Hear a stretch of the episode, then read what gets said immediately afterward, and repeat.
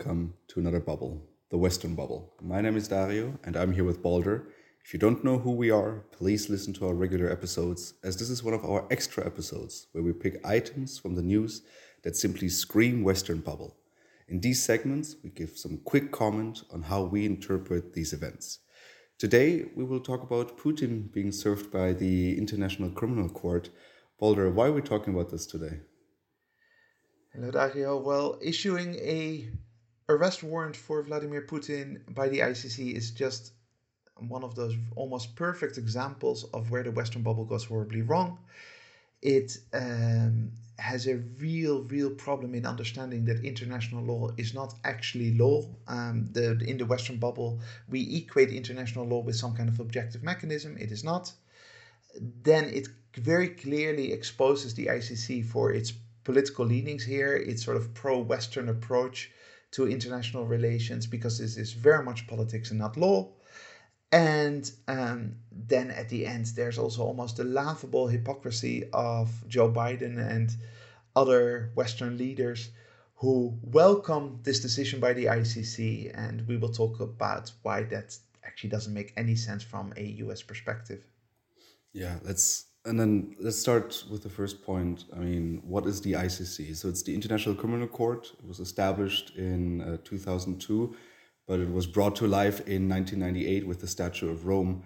And I mean, I wasn't alive back then, but but may, but you were. Um, maybe kind of quickly tell me what was the overall feeling of the world at that time? Like, was the world excited or rather disappointed? These were the these were the glorious 1990s, right, where the West had believed that they had figured out history and that everyone was going to be like the West. This was also the time of uh, the genocide in Rwanda and the significant violence in the in the former Yugoslav republics, the collapse of Yugoslavia into Serbia, Croatia, Bosnia. And uh, therefore, there was this idea that we needed to set up a system in which we could evaluate, prosecute, and war criminals uh, to avoid such disasters as Rwanda or the violence in uh, the Balkans happening in the future. And there is a clear case to be made in favor of that idea. The idea that if a country, for example, is politically fragile and would actually like to outsource its legal um, systems, its uh, prosecution of certain war criminals to the international community, that is great. That's a really good idea because that would allow you to not face the internal political consequences and basically say, look, this is a, a globally supported framework. Uh, this is not a political reckoning. And this is exactly what happened in Sierra Leone, where there was cooperation between the state of Sierra Leone, the United Nations, and eventually the ICC. And uh, to some extent, this also happened with the Yugoslav republics, uh, the former uh, from former Yugoslavia. Um, there's nothing wrong with countries working together in that sense, right? Uh, the problem, of course, is that when it got set up, it was set up as if it's some kind of objective court of law rather than a political instrument, and there you have to be a little bit careful. Exactly, because it is not court of law in the sense that we might think of it as, as our domestic law. So there's not one world police that can you know take a bad guy and then to bring him to the court and then whatever the court rules um, they have to adhere to it. No, it's like it, it's basically on voluntary basis. That's exactly right. So when we when the average person in Berlin or in Madrid or in Washington hears about law, hears the word law, they automatically think of a system where there's clearly established rules through constitution or through common law. Then there's a clearly established legal system with the judge, and then there's a clearly established police force that takes the criminals in front of the judge, and then the prosecution and the judgment happen. That is not the reality of international law. International law is essentially a set of agreements between countries, and there are incentives for those countries to adhere to those agreements because you can be punished if you don't follow those agreements, especially if you're a relatively small country. Uh, large countries break international law all the time. Small countries have to be a bit more careful because there will be repercussions. But you could you you could um, compare this to a situation where a group of friends have a set of rules about if you want to be part of our group of friends, this is what you want to do, this is what you need to do. And if you break the rules, we're going to punish you. And if you really don't want to be punished and you don't want to follow the rules, then you have to step out of the group of friends and you're no longer part of us. That's the same with international law countries. Countries, if they follow the rules, everything is good. If they break the rules, they get punished by the international community. But they always, in a Westphalian system, have also the option to step away from it all. And then, as in every group of friends, you also have the uh, big strong guy you know a bit of a bully who's part of the group of friends but nobody's exactly. everyone is scared to tell him we don't like you then there's you know the son of the super rich dad who is just buying his way through because as i said not all countries are signatories to the statutes of rome um, and some of the very big countries you know the rich kid maybe someone is referring to the united states or china here or the big bully as, as some might refer to russia um, they they haven't signed the Statutes of Rome, so uh, it doesn't really apply to them. They from all from day one said, "Oh, we, we're not a big fan of this idea." No, and, and not just that they didn't sign it or they didn't ratify it, as in the international law, there's two two steps, right? A leader, head of state, signs a treaty, and then the parliament or local mechanisms have to ratify it.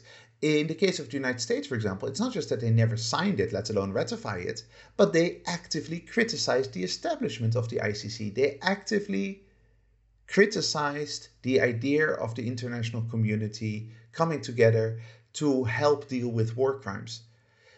Okay, that's fine. We live in a Westphalian world. Countries are allowed to criticize international relations, no problem there.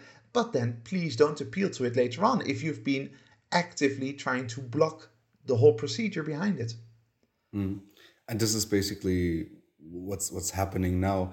Um, one more thing about how it was set up and how it was established because when i first learned about the icc there was already that criticism that especially smaller countries and especially countries on the african continent were very critical of it because they perceive the icc to be something that exclusively targets them because they are too small to actually stand up to it um, because there are political leanings within the icc well it very clearly is a mechanism, even though if you look at its staff, it's a very diverse international staff, international judges.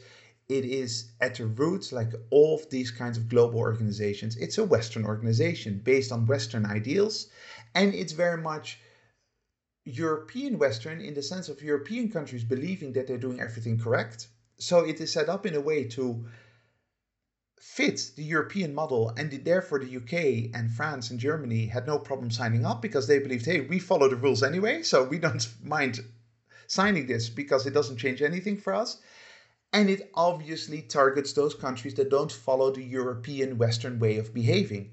The reason why the United States didn't want to sign up was not so much because they felt it was anti US, but because they understand that the United States is actually very active militarily and it could lead to problems later on. They wouldn't want a four star general to be dragged in front of the court in The Hague uh, for something he did in a war in Afghanistan or a war in Iraq. That's why the United States had a problem with it. But it's very clearly a Western mechanism basically with the subconscious idea of pulling the rest of the world towards the European or Western way of thinking and behaving. Uh, and this is uh, exactly another one of those problems is that you know there, there seems to be double standards uh, because just just the other day i mean we obviously we, we think about these episodes before we prepare them beforehand and i sent you an article from from the guardian that kind of wrote about oh multiple civilian deaths linked to 2016-17 British airstrikes against ISIS in Mosul in Iraq, where during the Western campaign against ISIS, uh, a, th- a, thousand, uh, at least, well, a thousand to be confirmed, uh, civilians were killed.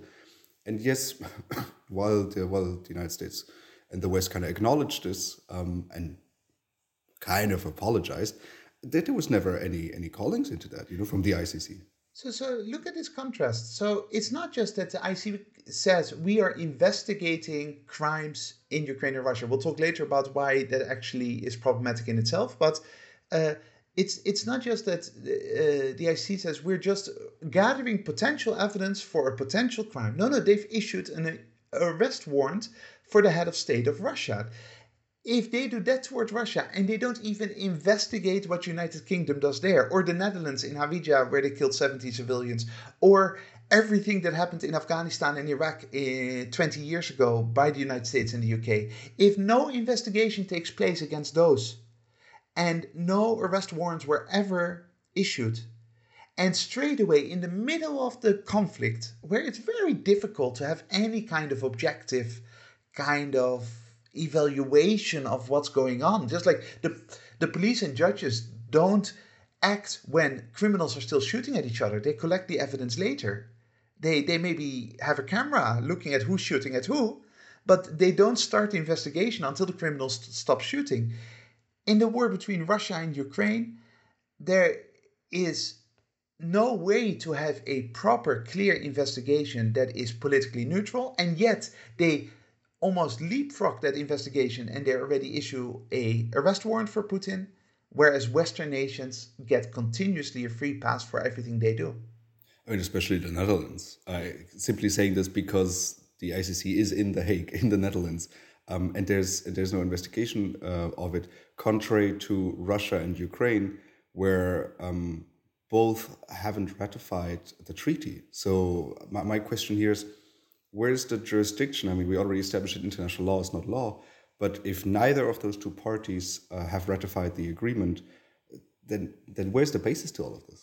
that's the thing. There's absolutely no basis for it. The, the, the only basis that they're trying to push, and I'm saying the ICC, but also uh, Western politicians, is that Ukraine is open and friendly towards the ICC for obvious reasons. Why? Not because Ukraine thinks that um, they it's only the Russians who are doing bad things. I'm sure that Ukraine could be investigated on certain items as well, but Ukraine knows that the ICC will not go after Ukraine because Ukraine is seen as the victim of this Russian aggression, and it is, by the way, before we get angry letters.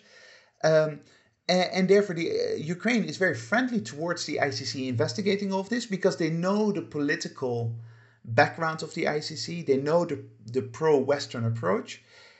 But if a country is not a signatory, and if a country is acting in another territory where that other state is also not a signatory, then the ICC have, has absolutely no business being there. And this is according to its own rule set, to its own statutes. It is very, very clear that either you investigate within a signatory's territory or the actions of someone within another signatory's territory. Neither Ukraine or Russia are signatories, or at least um, they have, certainly haven't. Uh, Ukraine hasn't ratified it. Uh, therefore, the ICC has absolutely zero business investigating Putin or, or, or Russia in general. So, when this news item broke a week ago, um, a lot of people in my surroundings were very excited. Oh, finally, this is justice is being served.